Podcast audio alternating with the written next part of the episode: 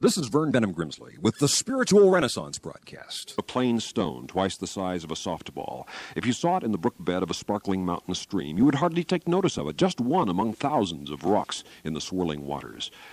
But if you dared to break it open, what an extraordinary beauty you would behold, for glimmering within it like crown jewels crusted on a luminescent diadem, clustered in gem like flames of fire with purple glinting embers of crystal and burning beauty, there lie sparkling amethysts, violet quartz crystals glinting and glimmering inside the hollow center of the stone. From the outside, you would hardly suspect that such an inauspicious exterior could conceal such a splendid, sparkling interior.